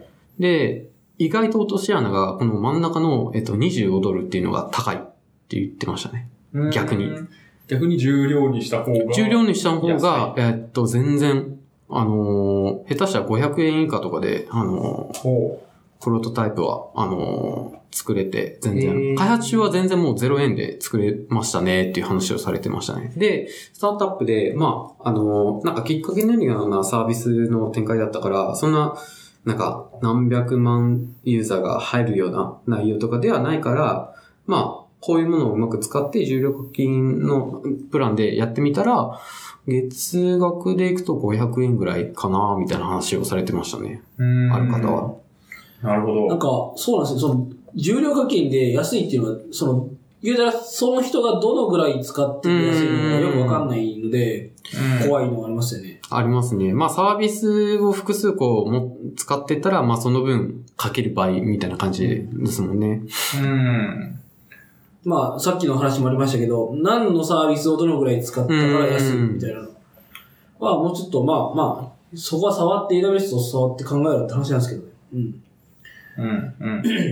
うん。なるほ試験が、僕が見てないだけかもしれないけど、ど。あんまり多く見えないので、っていうのはありますね。うん。なるほど。いやーまあでも選択肢の一つにあげるぐらいまがあそうですね。はい。まあ、使いやすいし、料金的にもう。こうん使えるぐらいの値段なものがある。やっぱこうフロントとかアプリとか触ってる人で、なかなかこうサーバーに苦手意識持ってる人ってやっぱ少なくないと思うんですよね。ありで、ますそんな時に、こういうバースを使って簡単に作っていくと、うん仕組みが分かっていって、きっかけ作りにもなったりするんですよね。うん。確かに、まずやってみて、はい、そうであす。れですかってやってみて、で、もうちょっと複雑なことをしたくなった時に、じゃあちょっとサーバーの方も自分でやっ勉てみよ強うしかようなかってな。いう。そうです、そうですね。うん、そこも僕はもううそれとして使った方が一番いいんじゃないかなってもう感じました、すごく。ん、もうそうですね。いきなり全部やろうとすると時間もかかるし、いやかかります心折れちゃうので、まずミニマムで、サーバーサイドは Firebase でもう全部やっちゃうみたいなんな。か、懇親会の時に学生さんだったのか、ちょっとわかんないですけど、まあ一人、そういう、えっ、と、ちゃんとサーバーを作ったらいいのか、もしくはこういうバースを使ったらいいのか、どっちがいいんですかねみたいな。うん、作りたいものはあるんですけど、みたいな。なんかすごい悩みながら話されるっていう方がいたんで、はいや、もう、どっちでもやったらいいんじゃないみたいな、 みんな言ってて、で、で、僕がそこに補足して、え先に、うんじゃあ Firebase 使って、その作りたいものを作って、で、次に、えっ、と、時間があったら、そこの Firebase のところをい、あの、断片的に切って、そこのサーバーの機能を自分でじゃあ作ればいいじゃん、みたいな。もともとやりたかったなら、みたいな。い。うん。で、そういうことってやっぱ仕事にたまにあるじゃないですか。ここを移行するとか、ここのサービスがこう、もう、新しいものが出たから、こういうものにししたいとか。ありますね。そういう、なんか、えっ、と、伏線にもなると思うので、そういう作りを、えっ、と、先にやっていった方が、あの、そういう仕事が目の前に来た時に、うんあ、そういえば過去にこういうことやったな、みたいな。いう、なんか自分の土台作りにもなったりするんですよね。だからもう、うとりあえず作ったらいいんじゃないみたいな。うん。話をしてすましたね。確かに。誰が使うのかなっていう文脈にもよりますね、そういう意味では。うん。確確か。に。まず作ってみるっていう、学習的なそう側いう面で言うとう、ん、観点で言うとね。すごいいいかなっていう気がしますね。確かに。う。うんん。なるほど。はい。皆さん、Firebase 触ってみてください。 宣伝してる。お金欲しいなと思って。 Google か、Google さんからですか。そう Google さんからお金欲しい。はい。他、話したいとかありますか そうですね。あーじゃあ、えーっと、僕の方から質問したかったのが一つはいありまして。どうぞ。えーっと、まあ、二つの多分繋がると思うんですけども、まあ、お二人、ズッキーさんとおかみさんにとって、その、こんなエンジニアになりたいとか、お10年後こんな自分になりたいっていう、なんはか、っていうのはありますかっていう話なんですけども。い。なるちほなみにですね、過去に、あの、ウェブで投稿したっていう中で、ど。はそういう話をや、あったと思うんですけど、それ僕ですね。い。おー。 多分過去にそういう投稿をして、お二人が、あの、お二人だけの、あの、はいは会の時に話されていたと思うんですけども、うんあれ実実は、はい、私でした。ああ、なんかありましたね。ありました、ありました。い。ご本人登場。ちょうど去年ぐらいですかね。去年か夏前ぐらいです。えー、僕ら拾ったんですかね。ひ拾っていただきまどしうた。ですかなるほど。その時に話すこれか人はいないお二人は5年後、10年後で理想の自分になりたいから、今がんば、今を頑張っていたり考えていますかはいはいはい。まあなんかその考え夢、夢的な。うん、その考えがある場合、どんな理想の自分を描いていますか私はメルカリの次に並ぶアプリブランドを作 って、世界で扱われるサービスを作って仕事にしたいと考えています。はい。全部読んでいいのか分かんない。で、多分その時も話したん、喋ったんじゃないですはか。話されました、話されました。うん。その時はまあ、えっ、と、ないという話だったんですけど、まあそこから半年以上こう、やばい、ないって言ってたんだ。いや、俺ないって言う言うと思うよ。多分今もそんなにないっていう。言う別にエンジニアとかって区切りじゃなくてもいいと思うんですよ。例えうば、ーん。なんか、なんすかね、こういう車に乗ってる自分になりたいと か。はい。あーはいマジはい。で、そ、そこになるためには年収を上げなくちゃいけない。年収を上げるには自分のスキルを上げなくちゃいけないみたい な。そういう逆計算をやって、多分頑張ってる人とかいると思うんですよ ね。 はい、はいるんすかあるんすかい。どう、え、僕はいけますよ。 あ、じゃあ、いいっすいけます。後になりますけどいいですいいっすいいっす。か、 最近すごい思ってるのは、はい。なんか僕はそんなに、あの、本質的にエンジニアには向いてないなと思ってて、ふんふんふんふんふんなんかそんななんか、いやもう、四六時中コード書いてたいわ、みたいなあー感じではないんですよ。あるいはなんかすごい技術的に、うん。なんかこう、技術的な純粋な興味から何かを学ぶとかっうんうんうんうんうて、んそんなにやってなくて、なんか、まあもちろん JavaScript とか好きだし、書けるようになったことでできるようになったことが増えたうのんうんうで、んそれはすごい楽しいなと思うんですけど、なんか純粋に技術に対して興味を持ってコミットしていくみたいなのはそんな向いてないなと思ってて、ただまあ今の仕事もそうなんですけど、結構なんか、こう人を、人に対して何かを伝える、わかりやすく伝えるとか、あうんるいは人に対して話したことによって何か魅力的だと思ってもらうとかう、ん。なんかそういうこありますと、ねわかりやすく伝えるみたいなところはすごい、こうやっていきたいっていうのがあって、で、なんかそれってどういう、こう、概念なのかな、キャリアパスなのかなって思うとうんうんうんう、ん最近なんかこう、デブ、デブレルってデブレいう概念があるらしく、初めて聞いねた。初めて聞いこうた。デブレル。デベデベロッパーリレーションズの略あー。で、デブレルっていう概念があって、まあ、例えばエヴァンジェリストとか、あー、アドエボヴァンジケェイリトとかスト。そうです。ありますなんかそういう自社サービスと外部の開発者とのつながりを作るような活動みたいなのをデブレルっていうらしく、うんまあデブレルミートアップとかもあって僕行ったことないんですけど、 みたいな話があって、それは結構自分の目指すところに近いのかなって気がしますね。割とサービス思考だ、なので、自分たちが作ってるサービスがじゃあどういうふうに使われるのかとうんか、うんうんうんあるいは自分たちが作ってるサービスを一緒に作ってくれるエンジニアとどう繋がっていくのかみたいなありましたね、それ。話が結構近いかなっていう気がしてて、今の仕事的にも結構まあエンジニア採用の面談したりとうんうんうんか、うんまあイベント出たりとかもしますし、結構そのプロダクトを外部に説明しに行くみたいな機会とか、まあなんかセミナーみたいなのやったりとかもしてるので、なんかそういう活動はすごい近いかなっていう気がするので、まあ一応いいですねエンジニアとしてのうんうんうんうん。まあバックグラウンドを持ちつつ、なんかそういうところをこう目指していきたいなっていう思いはあります。最近よくもう言われ始めたのが、あの、エンジニアとしてこうやっていきたいのか、ディレクターとしての道か、なんか、大体こう、二つに分かれるじゃないですか。日本のこう、はいはいエンジニア業界でいくとこうん。う、まあ、新しいこう、一つの、もう一つのこう、選択肢ですね。そのデブレルってなると。はい。そうですね。みたいな感じです。 なるほど。ほおー、初ありめがてと聞きうござまいしまた。す。ど。はい。拍手がいただけましたね。えーはい確かにそうだな。そういう道もありますもんね。うんエヴァンジェリストさん、うそれこそ、そうですね。多いですもんね。そうですね。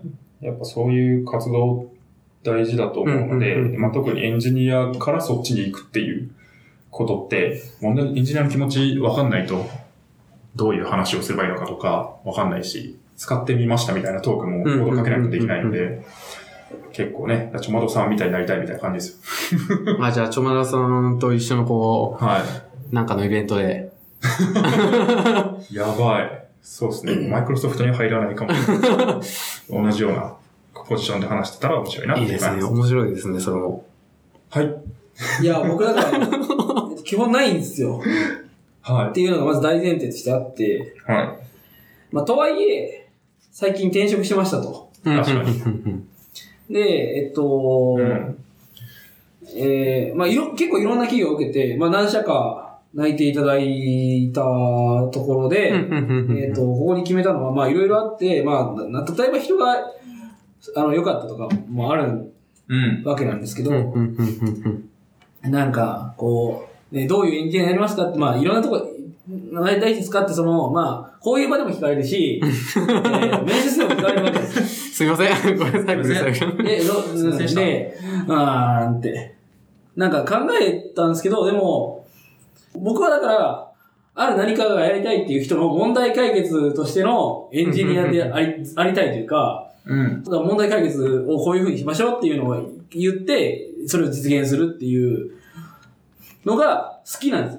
ううんん。うんうんうんで、まあ問題抱えてるけど、例えば営業さんが問題抱えてるけど、なんかよくわかんないに対して、こう、それは問題はこういうことだから、こういうこと、こういうふうに解決しましょうみたいなことを提案するのは好きなんですよ。うん。うん。で、それをちゃんと実現する、しする、もしくは実現できたら嬉しいです。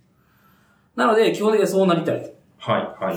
ただ、まあそれは、えっと、えっと、すごい、あの、まだちゃんとまとまってないので、うん。適当なこと言ってる可能性はありますけど、えー、エンジニアリングじゃない、なえーっと、エンジニアじゃなくてもできる、なんていうかね、えーっと、なんか、それ、で、僕は、その上で、その、そういう上で、その、えーっと、問題解決をするっていうのが好きだっていう上で、えそれをエンジニアリングに求めないのは負けだとちょっと思ってる。なるほど。うんですようんうんううんん。エンジニアじゃなくてもできるじゃんっていう話はよくあるじゃないですか。うん。話したら解決することってたまーにあるんですよね。うんで、ただ、僕は今んとこエンジニア、後発のエンジニアだからこそ、なんかエンジニアかけるなんちゃらうーん、で、えっと、ややれたら、それが、なんていうか、その、か希少価値になって、うんいいエンジニアになって、えーっていうのがああるじゃないですか。そういう話がいろいろあると思って、この間、モーリーさんがそういえばお話しされて、あの、ツイッターでつぶやられてましたね。そたうだですねそれは、なんか、まだ僕は負けた感があると思ってて、すごくなるほどね。負けたかまあズッキーの中ではどうですかね僕の中ではね、あのおー。実際そうなるかもしれないけど、わかんない。エンジニアリングで、エンジニアリング続けでるっていう、こう、解決するんだよ。って思思ってるわけですよ。はいできるようになるんですよ。って思ってるわけなんですよ。そうですうんね。うんうんうんうんうんっていうのがありますと。はい。で、って思ってるのは、なんか今、特にそれを、今も、今、今の会社に入って特に強く思っていて、っていうのは、今の会社って、えっと、スクルバっていう会社なんですけど、スクルバスタジオっていううんうんうん。チームがあるんですよ。うんどういうチームかっていうと、建築家とデザイナーと、あ、話されてました。えっ、と、エンジニアが同じチームになって、今まあ30人ぐらいで、そのチームを作って構成していると。はい。そこで、こうなんか、まあエンジニア、同じ解問題を、その各種の、えっ、と、アプローチでやるみたいなのもあるし、別々のプロジェクトもあったりする。 みたいな中で、結構エンジニアだからこそできる価値みたいなのも結構求められるわけなんですよね。その、あ、えっ、と、アーキって言うんですけど、建築家は、アーキはアーキの。で、デザイナーはデザイナーの、エンジニア、エンジニアの、えっ、と、アプローチを持って、えっ、と、その特殊性をも、から見た、えっ、と、問題の解決の方法を求められるわけなんですよ。はい。はい。うん。っていうのは結構、まあ今、まだ1ヶ月しかいないんですけど、結構強くそういう風になってて、だからこそエンジニアとして強くなりたいんですよ。まず。うん。うん。なんかそこを、そこを、こう、いや、ここはこういう解決の方がいいよね、みたいなの、のを、こう、ディレクター的に、えー、とか、的に、こう、解決する方法ってあると思うんですけど、なんか僕はまず、いや、僕は僕はエンジニアなので、エンジニアでこういう風に解決するのが一番いいと思いますっていうのをちゃんと打ち出せて、それが実現できる人間になりたい。うんうんううんん。この、このプロフェッショナル、本当に、特になんか建築家の人たちって若い人もいるのに、皆さんすごいプロフェッショナリズムを持ってるんですよ。まあそれはずっとやってきたからなのかわかんないけど、うん。うんそのもう、えーっと、それこそ大学の時からずっと政治室にこもって、やってるからなのかどうかわかんないけど、すごいプロフェッショナルだなって思うんで、はい。はその、プロ意識を持って、いろいろなクライアントに対してもアプローチされてるとうか、んうんうん。するっていう話をいろいろ聞く中で、い。うん。僕はなんかエンジニアでなんか今こう動いて楽しいみたいな、 あの、こえっ、と、いなんか異臭があってそれに対してあ解決するだけで嬉しいみたいな、っうんていうレベルをどこまで抜けれてんのはい僕はみたいなことをちょっとうんうんうん。思って、なんかまだまだプロにになりきれてないんじゃないみたいうんうんうんうな、んこういう風に感じましたと。うん。だから、前その面接の時にも思ってたし、より今そのプロフェッショナリズムを前にして、もっとプロになんないだなっていうのは最近思うようになりましたっていううん。のがあって、まあそれが今のその質問の答えになってるのかわかんないですけど、あんまだからその遠くを見れて、じゃあこういう風になりたいって思ってるわけじゃなくて、とりあえずもっとなんかこう、そのプロの演者って何ですかみたいなのを、なんかまだわかんないけど、もうちょっとこう、真摯に向き合わないといけないなっていうのはちょっと最近思ってます。なんかこれがうん答えになってるかわかんないですけど。暑いっすね。暑いですね。暑いっすね、この部屋。マジで。今ちょっと気温が2度ぐらい上がったと思うんですけどいや、本当に暑いっすよ。今。わかんないですけど。はい間違いないそんな感じです。うん。なんかいいのか悪いのかわかんないですけど、なんかそれでイメージでパッと出てきたのが、なんか、とりあえず一人前になりたいみたいな。ズッキーさんの中で思うそういうことの、まあ、沿線上で、まあ、どういう方をこう、とかじゃなくて、もう自分がそういう立ち位置になって、こう、一味になになりたいみたいな。そうですね。ちゃんとフィードバック、あの、こういう問題がありますっていうのが目の前に来たら、あ、じゃあこういうことをやればなんとか解決できるっていうのを自分でこう、話せるし、それができるし、あの、っていう一連の流れがちゃんとできるみたいな。うん、そうですね。うん。なんていうか、うん、納得してないんですよね。だからま だ。全然全然、なんなるか、ほどですね。その、人によってはなんか、いや、ズッキーは結構自己評価が低いからっていう人もいたり、おー、はいはいする人もいるんですよね。うんうんうんえ、でも、えーっと、周りはそんなこともないから、まあ、優秀全然そんなことないですよ。うんって僕はずっと思ってて、はうん。だから、そういうのをもっともっと磨かないとなっていう結構ふわっとした回答になっちゃうから、いや、なんか今、ふわっとしすぎ、自分の回答がふわっとしすぎてて、ここ自分で勝手にカットしそうな。い。ここカットしちゃダメです。うん。ここはちょっとカットしちゃダメです。はい僕が一番聞きたかったところでした。本当ですよ ね。これはオープンにしていきたい。いやー、、はいいっすね。なるほど。ありがとうございこんなます。もんじゃないと。まだ、うん。ズッキーは。いやー、そうですね。いやー、もう、ほんとね、そんな感じですね。はい。僕、はい。じゃあ、逆に栗田さん自分の話になるともういっぱいありすぎて何話していいか分かんないぐらいあるんです よ。それこそさっきお話ししたそのはい自分で作りたいサービスがなん、あの、まあ一つ二つあったとして、まあ本当にそれを実現させたいっていうのもあって、今頑張ってるのもあるし、うんもう単純にもうさっき言ったようにもう、まあバカな発想とは思うんですけど、あの車かっこいい、あれに乗れてる自分になりたいっていうのもありますし、うんで、最終的にはこう、独立して、こういう仕事をやってみたいっていうのもあるし、でもそれって全部、まあ、分岐はできるにしろ、今、こう、その、なんですかね、前準備というか、あのーサービスを作るっていうのにすごく自分にこだわりというか、まあ、思いを持ってて、まあ、そのサービスを作るには、やっぱフロントエンドとか、えっ、と、アプリとか、あとはサーバーサイド、もしくはデータベースだとか、あとセキュリティとか、もういろんな分野を、ある程度こう、なんか、まあ深く掘ってもいいんですけども、まあ浅く広くこう、ある程度こう、知見を貯めて、経験を積んで、じゃあ自分が本当にやりたいときに、えーっと、武器、それらが武器になってくれればいいなと思って、今ちょっといろんなこう、うん。分野を顔突っ込んで勉強したりだとか、やってたり、頑張ってたりしますね。うん、いいっすね。なんかいろんな自分になりたいからっていうのも、あと、最初の方にお話ししたと思うんですけど、まあバンドをやってたと。はい。グリムっていう。ああれは、えーっと、大学、学生の頃に、まあ、やってたんですけども、別にサークルに入ってたわけでもなくて、まあ、高校の友達とで、えーっと、作って、まあ、バンド活動をやってた。まあ、コピーバンドだったんですけども、まあ、それをまた、やりたいなとかいうのもあるし、 もうやりたいことができる、もう自分になりたいみたいな。うん。確かになんかやりたいって思った時に、それを実現できる自分になっておきたいみたいな。力が欲しい。はい。まあ確かになんかもう、子供の頃からそうなんですけど、我慢っていうのがあんまり好きではなくて、う んやりたいことがあって、やれるならもうとりあえずやろうみたいな。はいはいはいはい。まあそうっすよね。で、まあサービスそんな感じ作れて、お金があれば車にも乗れるし、うん。独立もしやすいし、こう、趣味でバンドやそるうってそいうそうう。のなんかそういうこともできる時間し、作れよみみたいな。たいな確かに。まあ多分そういうことは、まあ全部理想にはなると思うんですけど、まあそれでもいいと思うんですよね。うんなんかのその自分の今の原動力になればいいとも思ってるところもありますし、そうですね。そんな感じですね、今。うん、いいっすね、いいっすね。なんか作りたいサービスとかあるんですか構想とか、 うん。言える範囲で。あ、ありました、ありました。えーっと、最近なんか、どこかの、えーっと、スタートアップか、ベンチャーの方がやり始めたんですけど、はあのー 写真を撮りたい人、撮ってほしい人をマッチングさせる。い。おあーイベントをやっててですね、写真を撮ってもらいたい。でも運営側はもう手が足りないから誰かに撮ってもらいたいみたいな。はだいいたい友達に頼むとか。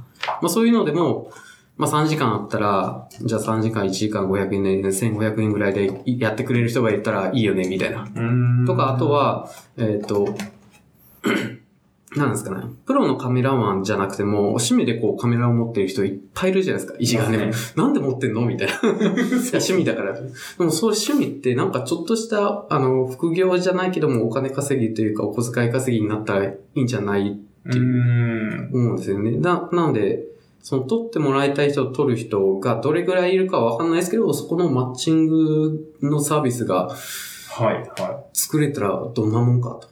うん。っていうのを、やっぱ、あの、Apple の iPhone っていうデバイスの発表を毎回見るたびに、はいカメラの性能が上がっていってすごく感じているところ ですね。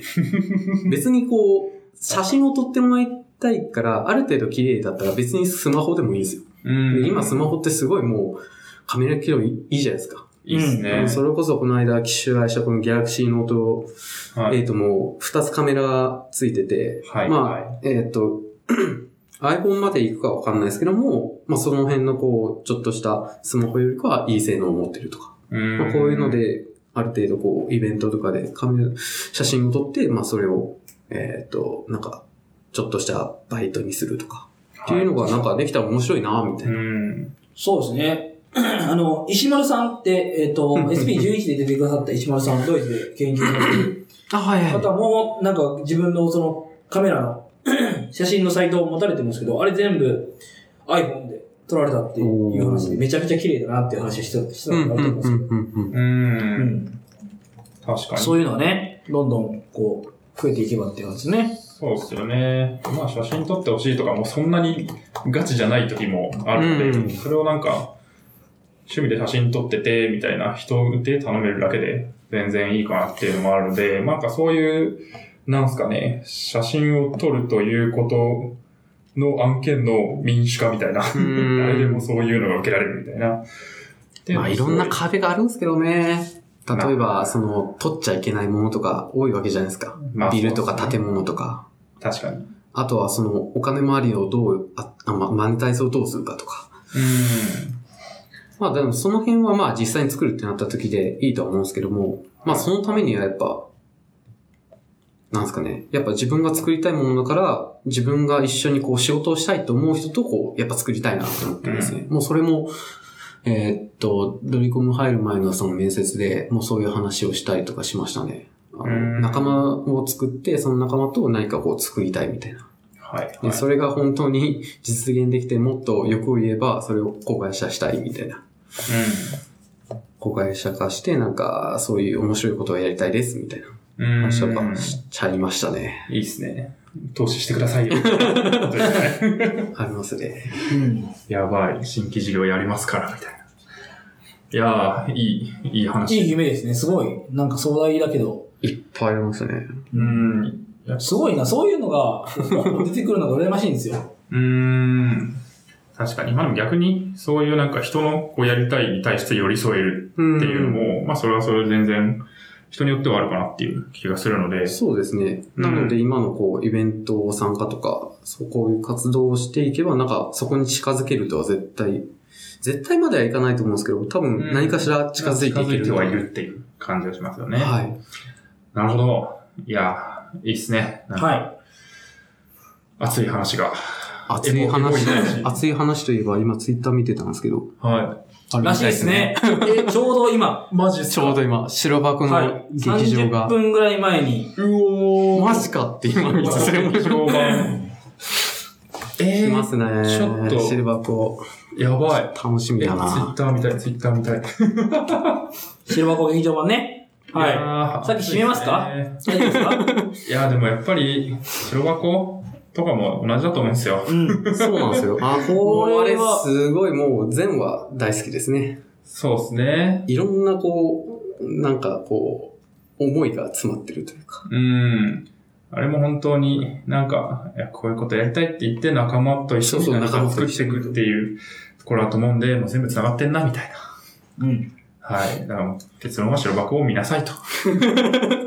劇場版をみんな一緒に見に行きましょう、みみたいんな。な一緒に行きましょうですねで。すね。いいっすね。白箱鑑賞会したいですね。うん。いや、何回見てるかわかんないですよね。あ、新作らしいですね。完全や新ば作いじゃないですか。新たなる戦い。なんか成長された、成長した宮森が見られますって。やばーい。及川健二さんが、社長がね、PA ワークスの。社長直々に。しきじきに。いや、すげえ、トレンド1位だ。おー。いや、暑いっすね。熱いですね。はい。ということで、皆さん、白箱を見に行きましょうと。見に行きましょうと。いうまとめとともに終わりたいなと思いますが、はい、大丈夫ですかはい。 このまとめで。ははい。い。じゃあ、一回締めていきますか。そうですね。はい。じゃあ、お願いします。しがないラジオでは、フィードバックをツイッターで募集しています。ハッシュタグ、シャープしがないラジオ、ひらがなでしがないカタカナでラジオでツイートしてください。しがないラジオウェブページがあります。しがない .org にアクセスしてみてください。ページ内のフォームからもフィードバックをすることができます。感想を話してほしい話題、改善してほしいことなどつぶやいてもらえると、今後のポッドキャストをより良いものにしていけるので、ぜひたくさんのフィードバックをお待ちしていまはい、お待ちしてます。す。お待ちしてま。お待ちしてますはい。じゃあ告知なんですけど、はい。まあ、前編につながっはい、引き同続じきやつでもはい大丈夫です。えーっと、来月の23日に行われる知らない、はい。オフ会になってる。知らないラジオビートアップですね。そうですねミートアップ。はい、僕の記述が正式名称じゃないっていう。えで、LT、まあやるので、皆さんまだ参加枠、はい、現時点ではは、いありますので、ぜひぜひご参加くださいってところですね。はい。公開が間に合ってるかちょっとわかんないですが。ああ、ー、そいうでや、すね。まあ、頑張りますよ。ありがとうございます。僕が頑張ればなんとかなる。まあ、終わってたら、あの、2回目も多分やると思うので、はいぜひ来てください。そうですね。で、えーっと、あれ増えてるなお、一人。あ、マジですかお聞い。いてるのか。この中で増えて る。聞いてるリアルタイムで。配 信してない、配信してない。はい。い、そうして。すいません、次。はい。で、えーっと、先ほどもお話ししました、ウニブックと呼ばれる、えーっと、技術書店読んで、えーっと、出版したやつが、まあ、ブースの方で販売してるので、ぜひ、えーっと、買ってみてください。はいっていうのと、えーっと、あと、8歳っていうのを、まあ、やってますと。まあ、ご説明した通り、8時間で何か作って、それを発表し合って交流化するっていうイベントなので、まあ、見学でも全然構いませんので、ぜひご参加くださいっていうやつですね。はい。あとは、まあ、アカウントグリミートっていうので、自分やってるので、まあ、フォローとか、まあ、ツイッターってもらえると、なんか、いい情報が、ポイッとはい。見つかるかもしれないですね。ありがとうございます。はいもろもろ、リンクはショーノートに貼っておきますので、ぜひチェックしてください。はい。はい。いやー、どうでしたかリスナーさんからそうです出ね演する側に回ってみて。回りましたね。意外と、感想こう、は話せたっていう感触がう今んあります。そうっすね楽。しかったです。めちゃくちゃ話してますからね。あっという間。長いですよ、結構。 3時間超えてます。うんトータルで。ファオ。収録としては。ありがとうございます。いえいえ。まあでも、そうっすね。なんか、そう、意外と、まあこれはなんか、出る人のハードルを下げるために言いますけど、はい。